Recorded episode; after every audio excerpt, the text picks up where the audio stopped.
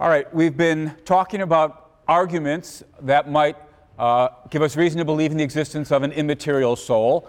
The kinds of arguments we've been considering so far all fall, fall under the general rubric of inference to the best explanation. We posit, or the fans of souls posit the existence of souls so as to explain something that needs explaining about us. Now, the, I've gone through a series of such arguments, and the one that we ended with last time was the suggestion that we need to believe in the existence of a soul in order to explain the fact that we've got free will. The fact that we've got free will is something that most of us take for granted about ourselves. But the complaint then, or the, the objection to the physicalist, takes the form that we couldn't be a merely physical entity because no merely physical entity could have free will. But we've got free will, so there's got to be something more to us than just being a physical object. Now, if we push the dualist to explain what is it about free will that rules out the possibility that we are merely physical objects, I think the natural suggestion to spell out the argument goes like this, and this is where, where we were at at the end of last time. The, the thought is that there's a kind of incompatibility with being free and being determined. I mean, after all, from the physicalist point of view, we're just a kind of glorified robot, able to do all sorts of things that, the, that, that most robots and most science fiction movies uh, can do. But still, in a sense, we're just a glorified physical object. We're just a, we're just a robot. And robots, the objection goes, are, are programmed. They necessarily follow their program. More generally speaking, we might say they're subject to deterministic laws as physical objects, it's true of them that they must do what the laws of physics and laws of nature require that they do, and, and the laws of physics are, take a deterministic form. They, the, determinism being a bit of philosopher's jargon for, for when it's true of these laws that, or, or a physical or a system, that if you set it up a certain way, cause and effect plays out such that given that initial setup, the very same effect must follow. It's determined by the laws of nature that the effect that follows will follow from that cause. And so, if you rewind the tape and play it again over and over and over again, each time you set things up the very same way, they must move or transform or change or end up in the very same state. Well, that's what determinism is all about. And intuitively, it seems plausible to many people that you couldn't have free will and be subject to determinism. Because the notion of free will was that even if I was in the very same spot again, the very same situation again, I could have chosen differently. So I wasn't determined or predetermined to make that choice. So if we were to spell out the argument somewhat more fully, it might be we have free will, but you can't both have free will and be subject to determinism or subject to deterministic laws. And every physical object, or every purely physical object, is subject to deterministic laws because the laws of physics are deterministic. You put these things together and you get the conclusion that we, since we've got free will, can't be a purely physical object. There must be something more than the purely physical to us. That's the argument I put up on the board the end of last class, and here we've got it up here now. One, we have free will. Two, nothing subject to determinism has free will. Three, all purely physical systems are subject to determinism. So, conclusion, we are not a purely physical system. To explain the fact that we've got free will, so the objection goes, we have to appeal to, we have to posit the existence of a soul, something non physical, something more than purely physical.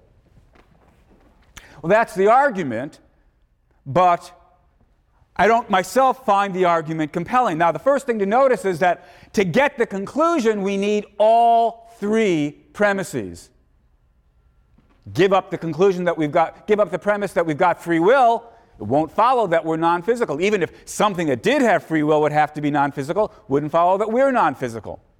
That's true for each one of the premises. Give it up, the conclusion doesn't go through. And the interesting thing is that each one of these premises could be plausibly challenged. Now, as I said last time, the subject of free will or you know, free will, determinism, causation, responsibility, this cluster of problems is an extremely difficult and complicated physical problem. And we could easily devote an entire semester to discussing it. So all, so all we're doing here is the most quick and superficial glance. But still, let me quickly point out why you could resist the argument from free will to the existence of a soul. First of all, as I just noted, the argument needs premise number one. It's got to be the case to prove that we've got a soul, at least for this argument to work, to prove that we've got a soul. It's got to be the case that we've got free will. Now, that could be challenged. There are philosophers who have said, we certainly believe that we've got free will, but it's an illusion. We don't really have free will. Indeed, why don't we have free will? For precisely the reasons that are pointed to by the rest of the argument. They might say, look, well, you know, we're physical objects, determinism is true of us, no physical object that's subject to determinism could have free will, so we don't have free will. Of course, we mistakenly believe we've got free will. We are physical objects that labor under the illusion that we have free will. But after all, free will isn't something that you can just see right? You can't peer into your mind and see the fact that you've got free will. Yes, we've got the sense that we could have acted differently, but maybe that's an illusion.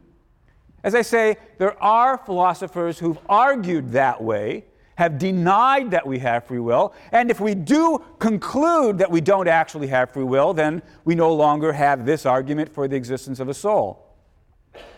It's a way to avoid the argument, although, for what it's worth, I should mention, I don't myself believe that it's false that we have free will. That is to say, I do think premise one is true. I myself think we do have free will. So, although I don't like, I don't believe the argument is sound, premise one doesn't happen to be the premise I myself would want to reject. But there are, other, there are two other key premises. What about premise number three? All purely physical systems are subject to determinism. Well, we need that premise as well to make the argument go. Suppose we think, look, you can't have free will and determinism. You can't combine them. The view that you can't combine them is sometimes known as incompatibilism for the obvious reason. It's the view that these two things are incompatible. You can't have determinism and free will. Suppose we do believe in, determin- uh, in incompatibilism and believe that we've got free will. It would follow then that we're not subject to deterministic laws. Well, the dualist says that shows us that we have to believe that there's something non physical about us. Because, after all, premise three, all purely physical systems are subject to determinism. Isn't it true, after all, that the basic laws of physics are deterministic laws? And the answer is well, it's not so clear that it is true, which is just to say that premise three of the argument can be rejected as well. Now, you know, at this point, I have to just confess, as I've confessed at other times before, the, the three is a, is a claim about uh, empirical science. What is our best theory about the laws of nature tell us, and you know, I'm no scientist and I'm no specialist in sort of empirical matters, and believe me, I'm no authority on quantum mechanics, our best theory of fundamental physics. Still, I take it, I gather, here's what I'm told, that the standard interpretation of quantum mechanics says that despite what many of us might have otherwise believed, the fundamental laws of physics are not, in fact, deterministic. What does that mean? Suppose we've got some sort of radioactive atom which has a certain chance of decaying. What does that mean? Well, it means that, you know, there's maybe, let's say, an 80% chance that in the next 24 hours it will break down. 80% of atoms that are set up like that break down in the next 24 hours, 20% of them don't. Now, according to quantum mechanics, on the standard interpretation, that's all there is to say about it. You have an atom like that, 80% chance in the next 24 hours it will break down. Suppose it does break down. Can we say why it broke down? Sure, we can say, well, after all, there was an 80% chance that it would. Take an atom that after 24 hours hasn't broken down. Can we say why it hasn't broken down? Sure, there was a 20% chance that it wouldn't. Can we explain why the ones that do break down break down and the ones that don't break down don't break down? No. All we can say is there was an 80% chance it would, 20% chance it wouldn't. So most of them do, some of them don't. That's as deep as the explanation goes. There's nothing more. Now, you know, when we've got our deterministic hats on, we think to ourselves, there's got to be some underlying causal explanation, some feature about the breakdown atoms that explain why they broke down that was missing from the non breakdown atoms that explain why they don't break down. After all, determinism, right? If you set up the atoms exactly the same way, they've always got to break down. But the answer is, according to the standard interpretation of quantum mechanics, that's not how it works. All there is to say is some of these are going to break down and some of these won't. The fundamental laws of physics, according to the standard interpretation of quantum mechanics, are probabilistic. Determinism is not true at the level of fundamental physics? Well, that's what I'm told. Believe me, I'm in no position to say, but that's what I'm told. And of course, if that's true, then premise three is false. It just isn't true that all purely physical systems are subject to determinism. So, even if it does turn out that you can't have free will and determinism, that doesn't rule out the possibility that we are purely physical objects, because not all purely physical systems are subject to determinism. If determinism isn't true of us at the fundamental level, then even if you couldn't both have determinism and free will, we could still have free will. And yet, for all that, still be purely physical systems. While I'm busy pointing out ways in which the argument doesn't succeed, I also want to just take a moment and mention that premise two is also subject to criticism. Premise two was the, was the incompatibilist claim that nothing subject to determinism has free will. You can't combine them, they're incompatible. Now, incompatibilism, I take it, is probably something like the common sense view here. It's the view that probably most of you believe, but again, it's worth noting that philosophically it can be challenged. There are philosophers, and here I'll tip my hat and say I'm one of them. There are philosophers who believe that in fact, the idea of free will is not incompatibilism with, incompatible with determinism. So even if determinism were true of us, that wouldn't rule out our having free will, because you can, appearances to the contrary notwithstanding, have both determinism and free will. They're compatible.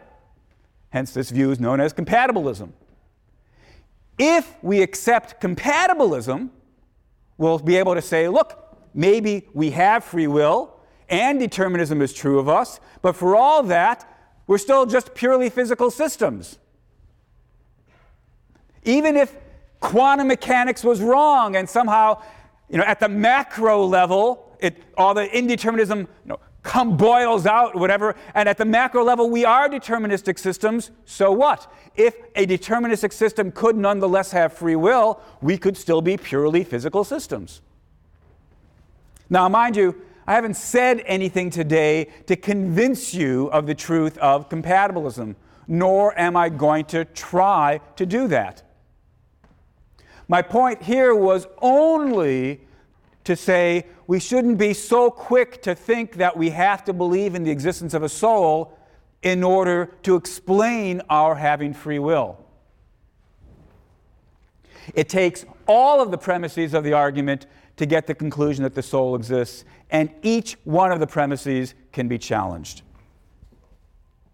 And here I mean not merely Well, logically speaking, you know, of course you can reject any premise of any argument. No, I mean, there are reasonable philosophical or scientific grounds for worrying about each one of the premises. The argument requires a lot. That doesn't prove that the argument fails, but it does mean that you're going to have your work cut out for you if you're going to use this route to arguing for the existence of a soul. All right, let's, let's recap. As I said, we've been considering different kinds of arguments for the existence of a soul, each of which appeals to some feature about us our creativity, our ability to feel, the fact that we have a qualitative aspect of experience, our ability to reason, what have you, some fact about us that calls out for explanation. And the claim on the part of the dualist was we couldn't explain it without appealing to a soul. And I've argued, I've, I've shared with you my reasons for thinking that those arguments are not compelling. But notice that all of the kinds of considerations I pointed to so far are what we might think of as everyday, familiar features about us. It's an everyday occurrence that we can think and reason and feel and be creative, or choose otherwise and have free will. Maybe the better arguments for the soul focus not on the everyday, but on the unusual, on the supernatural. Here we might then have an entire other family of arguments, set of arguments, again, still of the form inference to the best explanation. Maybe we need to posit the soul in order to explain ghosts. Maybe we need to posit the soul in order to explain ESP. Maybe we need to posit the soul in order to explain near death experiences. Maybe we need to posit the soul in order to explain what goes on in seances or communications from the dead or what have you. For any one of those, we could again run an argument where we say, look, here's something that needs explaining. The best explanation appeals to the soul. Now, I'm going to be rather quicker in discussing this family of arguments, but let me take at least a couple of minutes and do something about that. Take, for example, near death experiences. This is something that you read a bit about in the selection from Schick and Vaughn in your course packet. The basic idea is probably familiar to most of you anyway that the following thing happens with people who, you know, maybe their heart goes into a cardiac arrest, what have you. They, they, they die on the operating table, but then they're brought back to life, as we, as we put it. And many such people, when we question them afterwards, have a very striking experience. And one of the things that's striking is how similar the experience is from person to person and from culture to culture. That they've got some notion as they were dead on the operating table of leaving their body. Perhaps they begin to view their body from up, floating up above, above it. Eventually, perhaps they leave the operating room altogether in this, you know, in this experience that they're having, and they have a feeling of joy and euphoria. They have some experience of going through a tunnel, seeing some light at the end of the tunnel. Perhaps at the other end of the tunnel, they begin to have some communications or see some loved one who's died previously, or perhaps some famous religious person in their, in their tra- teachings of their tradition, their religious tradition. They have the sense that what they've done is basically died and gone to heaven. But then suddenly they get yanked back and they wake up, you know, in the hospital room. So they've had near death experiences, or perhaps a better word to put it would be they've had death experiences, but then have been brought back to life. Now, there it is, right? You, survey people, and people have these experiences, and now we have to ask ourselves, what explains this? And here's a perfectly straightforward and natural explanation these people died. Their bodies died, and they went to the next world. They went to the next life. They went to heaven. But then were yanked back. Now, their bodies were lying there on the operating table. Their bodies weren't in heaven, so something non bodily went to heaven. That's how the explanation goes. It's a natural, straightforward explanation of what's gone on here. Hence, inference to the best explanation. We need to posit the soul, something immaterial that survives the death of the body, that can leave the body, go up to heaven. Though, as it happens in these cases, you know, the, the tie is never completely broken. They get yanked back, the soul gets yanked back by whatever cause and reconnected to the body. It's as though we might think of there being two rooms, to use a kind of analogy here. There's the room that this world represents, this life represents, and what happens in these experiences is that your soul leaves this room and goes into a second room, the room of the next world or the next life. But for various reasons, isn't allowed to stay in the next room, it gets yanked back to this room. Well, that's a possible explanation. And in a moment, I'll ask whether it's the best possible explanation. But before we do turn to that question, there's an objection to this entire way of looking at things that's probably worth pausing for a moment and considering. The objection is similar to the kind of dismissive attitude that we saw at the beginning of the course about the question, you know, could I survive my death? Well, duh. Could there be life after there's no more life? Well, of course not. Here the objection says this two room notion's got to be mistaken. It can't be that what's going on in near death experiences is that people are reporting about what it's like to be dead because, so the objection says, they never really died. After all, 20 minutes later, whatever it is, there they are, up and about.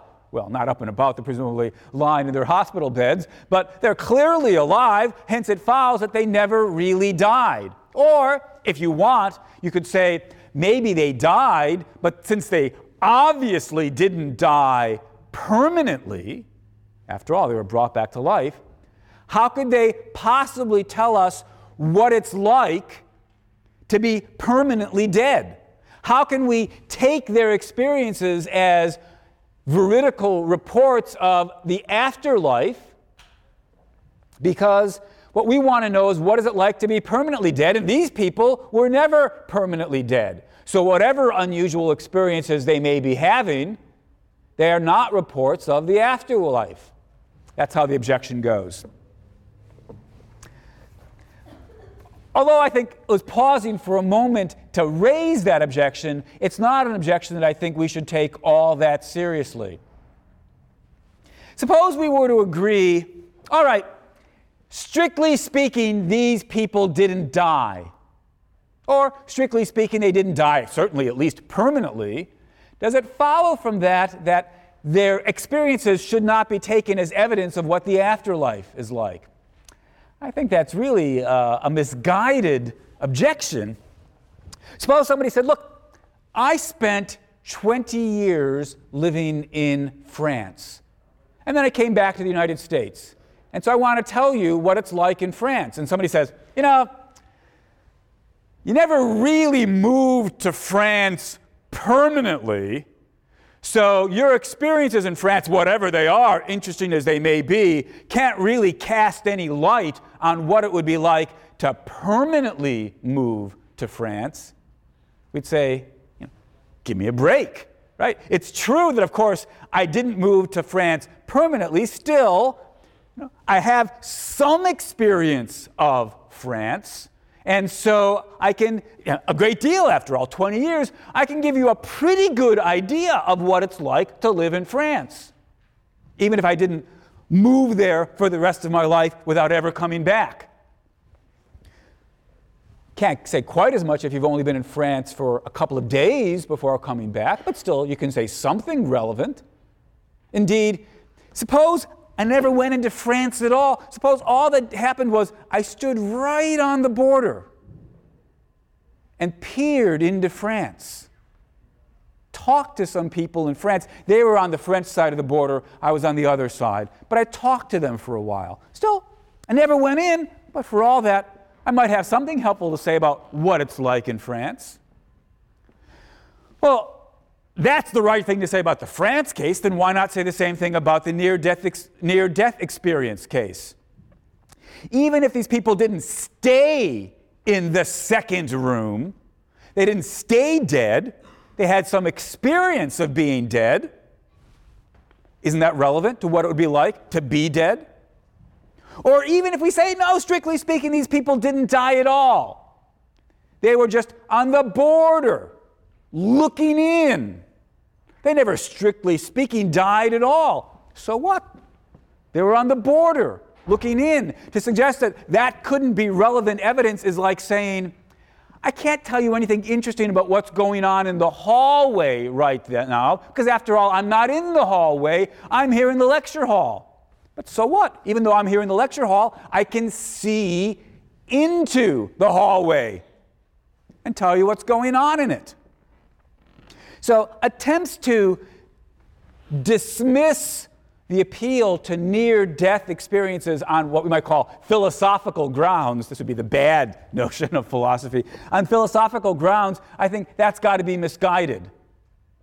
Still, that doesn't mean that we should believe the argument for the existence of the soul from near death experiences, because the question remains what's the best explanation of what's going on in near death experiences. Now, one possibility, as I suggested, was you know, what I called a second ago the, the two room explanation. There's the room of this life, and there's the room of the next life. And people who have near death experiences either temporarily were in the second room, or else at least they were glancing into the second room. That's one possible explanation. But of course, there's a different possible explanation the one room explanation. There's just life, this life. And as you come very close to the wall of the room, things end up looking and seeming and feeling rather different than they do in the middle of the room. Now, maybe the one room metaphor is not the best metaphor because it immediately prompts the question well, what's on the other side of the wall? And of course, the physicalist suggestion is there isn't anything on the other side of the wall. So maybe a better way would talk about it would just be life's a biological process.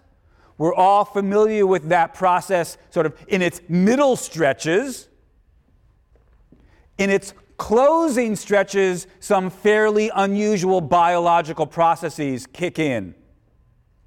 In rare but not unheard of cases, some people begin to have those unusual biological processes and then return to the normal biological processes and can talk about what was happening in the unusual biological processes, which is just to say we need to offer a biological slash physical explanation of what goes on in near death experiences. Now, mind you, that's not yet to offer the physical explanation. It's just a promissory note. We now have two rival explanations the soul dualist explanation that we went into the other world, and the physicalist promissory note that we can explain the white lights and the feeling of euphoria and, the, and seeing your body from a distance in physical terms. We don't really have very much of a physical explanation until we begin to offer scientific accounts of each of those aspects of near death experience. But this is, in fact, an area on which scientists work. And you saw some of the beginnings of an explanation offered in the reading by Schick and Vaughn. So, for example, when the body's in stress, as would likely happen towards the end of the biological processes, when the body's in stress, certain endorphins get released by the body. Perhaps that explains the feelings of euphoria. When the body's in stress, we have various unusual stimulations of the visual sections of the brain. And perhaps that explains the, the white light or the feeling of compression in the tunnel. Now, again, I'm not any kind of scientist, and so I'm not in any position to say, look, here's the details of the explanation. But you get the beginnings of that sketched in the readings. And you know, It's a judgment call you've got to make. Does it seem more plausible that we can explain these experiences in terms of the traumatic stress that your body and brain is going through, your brain is going through when you, you know, are near dying? Or is it more plausible to suggest, no, what's happened here is a soul's been released from connection with the body? For my money, I find the beginnings of the scientific explanation sufficiently persuasive and sufficiently compelling that I don't find the argument from near death experience as an argument for the existence of a soul, I don't find it especially persuasive. Of course, there are various other things we could appeal to in terms of supernatural occurrences, right? I've only mentioned, only discussed now in detail one of them, but there's a variety of things about people who can communicate from the dead or ghosts or seances or what have you. And what the physicalist would need to do for each one of those you know, for each one of those, you can imagine a dualist who says, we need to believe in a soul so as to explain seances. How do we explain the fact that the, the person who's conducting the seance knows things about, you know, your history that only your dead uncle would know? the dualist can explain that by appealing to ghosts and the like. How does the physicalist explain things like that? Short answer is I don't know. I'm not the kind of person who makes it his business to try to explain away those things in physicalist, naturalistic, materialistic, scientific terms. But there are people who make it their business. So, for example, there's a magician. The question is not, could I explain to you how the seance manages to do the amazing things that it does? You're wasting your time asking somebody like me. The person to ask is, is a magician, somebody whose profession it is to fool people and make it look like they can do things with magic. So, in fact, there are professional magicians who make it their business to debunk people who claim to genuinely be in contact with the dead and the like. There's a magician, I think his name is the Amazing Randi, who has a sort of standing offer. He says, you, know, you show me what happened in the seance or in communication with the dead or what have you, and I'll show you how to do it. I'll debunk it for you. Spoiler alert, right? And he has a standing offer. He says, you know, I'll pay whatever the amount is, you know, $10,000 to the first person who can document some effect done in supernatural terms that I can't reproduce through trickery. So far, he's never had to pay out. Well, again, that doesn't prove that the dualist is wrong. It could be that there are genuine seances. It could be that there really are ghosts. It could be that there really is communication from the dead. As is typically the case, you've got to decide for yourself what strikes you as the better explanation. Is the supernatural dualist explanation the more likely one? Or is the physicalist explanation the more likely one? Look, you have a dream where your dead mother has come back to talk to you. One possible explanation the dualist. That's the ghost of your mother, immaterial soul that she is, communicating to you while you're asleep.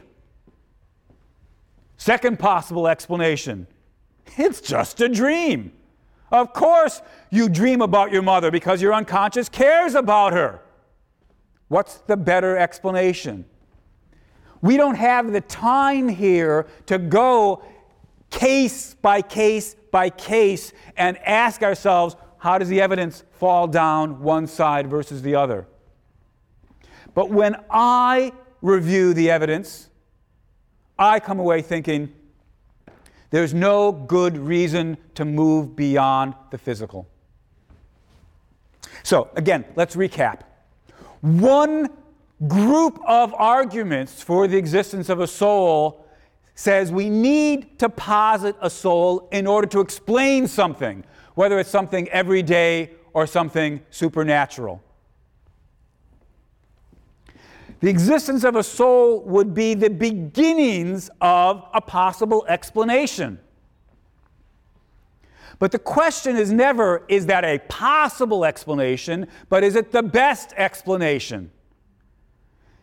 And when I review these various arguments, I come away thinking the better explanation falls with the physicalist. Mind you, I don't want to deny that there are some things the physicalist has not yet done a very compelling job of explaining. In particular, as I've mentioned previously, I think there are mysteries and puzzles about the nature of consciousness, the qualitative aspect of experience, what it's like to smell coffee or taste pineapple or see red. It's very hard to see how you explain that in physicalist terms. So, to that extent, I think we can say the jury may still be out. But I don't think what we should say is the better explanation lies with the dualist. Because I think positing a soul doesn't really yet offer us the explanation, it just holds out the promise of an explanation. So, at best, that's a tie, and hence no compelling reason to accept the existence of a soul. It would be one thing if we could see that no conceivable physicalist explanation could possibly work. But I don't think we're in that situation. All we're in right now is perhaps an existence of, with regard to consciousness, maybe some other things. We don't yet see how to explain it. But not yet seeing how to explain it is not the same thing as seeing that it can't be explained on physicalist terms. Of course, again, if we had a dualist explanation with some details really worked out, maybe we'd have to say, look, this is the better explanation. But dualism doesn't so much offer the explanation typically as just say, well, maybe we'd be better off positing something immaterial. That, I think, is not a very compelling argument. Well, let's ask what other kinds of arguments could be offered for the existence of a soul? I want to emphasize the point that the various arguments I've been talking about so far although they have this common strand, inference to the best explanation, are each separate and distinct arguments. One of them might work even though the other ones don't work. But I want to turn now to a rather different kind of argument. The argument I'm about to sketch is a purely philosophical argument not really so much a matter of who can explain this or that feature of us better than anybody else. It's an argument that doesn't seem to have any empirical premises, works from purely armchair philosophical reflection. And the striking thing is that you know, many people find this a pretty compelling argument. The argument I'm going to give traces back to Descartes, the great early modern philosopher. But I'm not going to follow the details of his argument, but the basic idea goes back to Descartes. And it starts by asking you to imagine a story. So I'm going to tell the story in the first person. I'm going to tell about myself, but you know, sort of, you'll find the argument sort of perhaps more persuasive if, as I tell the story, you imagine the story being told about you. So each one of you should translate this into a story about yourself. You know, your morning. So this is a story about my morning. Imagine, this didn't, of course, actually happen, but imagine, the crucial point here is simply that we can imagine this story happening. Not even that we think it's so, you know, empirically possible, just it's, it's conceivable, it's an imaginable story. All right, so suppose that I woke up this morning. That is to say, at a certain point, I look around my room and I see the familiar sights of my darkened bedroom. I hear perhaps the sounds of the cars outside my house, my alarm clock ringing, what have you. I move out of the room toward the bathroom, planning to brush my teeth. As I enter the bathroom, it's much more light. I look in the mirror, and here's where things get really weird I don't see anything. Normally, of course, when I look in the mirror, I see my face. I see my head. I see the reflection of my torso. But now, as I'm looking into the mirror, I don't see anything at all. Instead, I see the shower reflected behind me. Normally, that's blocked, of course, by me, by my body. But I don't see my body. Slightly freaked out, I reach for my head, or perhaps we should say, I reach for where I would expect my head to be, but I don't feel anything there. Glancing down at my arms, I don't see any arms. Now, I'm really panicking. As I begin trying to touch my body, I don't feel anything. I don't, not only can't I feel anything with my fingers, I don't have any sensations where my body should be.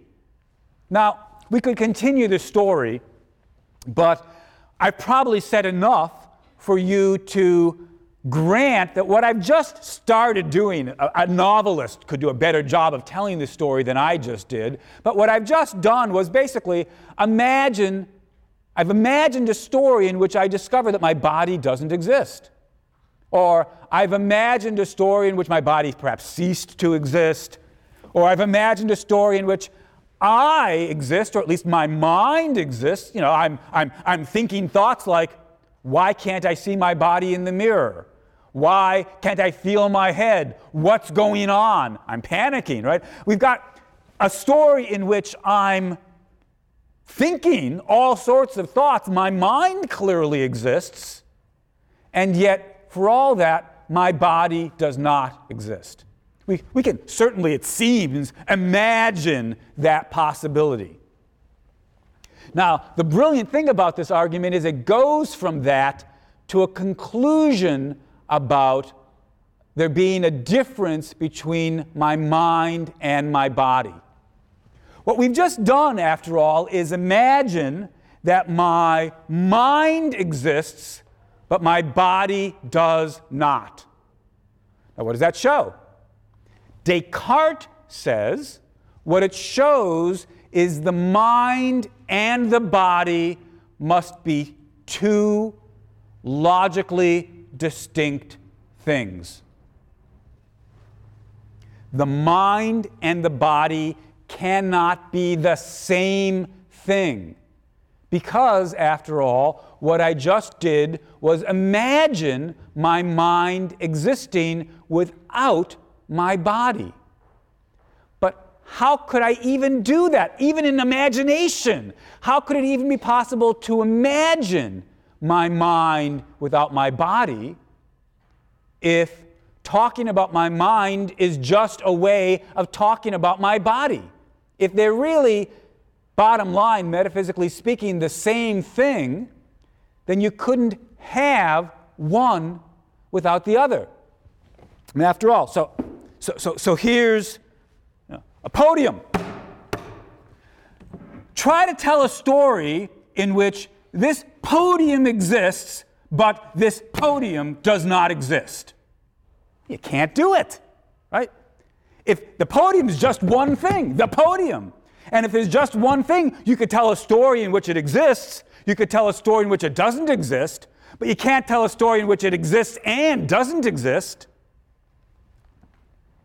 If I can tell a story in which A exists and B doesn't exist, it's got to follow that A and B are not the same thing. Because if B was just another word for, another way of talking about A, then to imagine A existing but B not existing would be imagining A existing, but, well, B is just A, A not existing. But of course, you can't imagine a world in which A exists, but A doesn't exist. Put the same point the other way around. If I can imagine A without B, then A and B have to be logically distinct things. They cannot be identical. But since I can imagine my mind existing without my body, it follows that my mind and my body have to be logically distinct things. They cannot be identical. My mind cannot just be a way of talking. Talking about my mind cannot just be a way of talking about my body. Now, it's a very cool argument. You know, philosophers love this argument. And I got to tell you, to this day, there's a debate in the philosophical community about whether or not this argument works.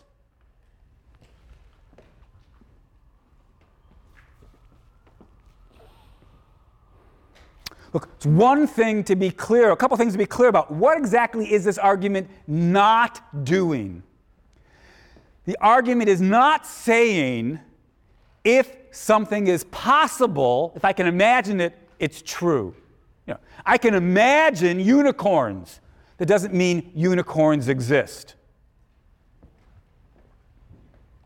That's not what the argument is saying. The argument is only making a much more specific claim. If I can imagine one thing without the other, they must be separate things. Now, of course, it could still be that in the real world, the one thing cannot exist without the other. There may be some sort of metaphysical laws that tie the two things so tightly together that you will never actually get one without the other. That's not the question. The point is just if I can at least imagine the one thing without the other, they must in fact be two separate things. Because if there was really just one thing there, you couldn't imagine it without it. Since I can imagine my mind without my body, it must be the case that my mind is something separate and distinct from my body. Otherwise, how could I imagine it existing without the body? If they were the same thing, I couldn't ex- I can't imagine the body existing without the body. If the mind is just a way of talking about the body, how could I imagine the mind without the body? Since I can imagine the mind without the body, it follows that they're separate. So the mind is not the body after all, it's something different. It's the soul. Is that a good argument or not? That's where we'll start next time.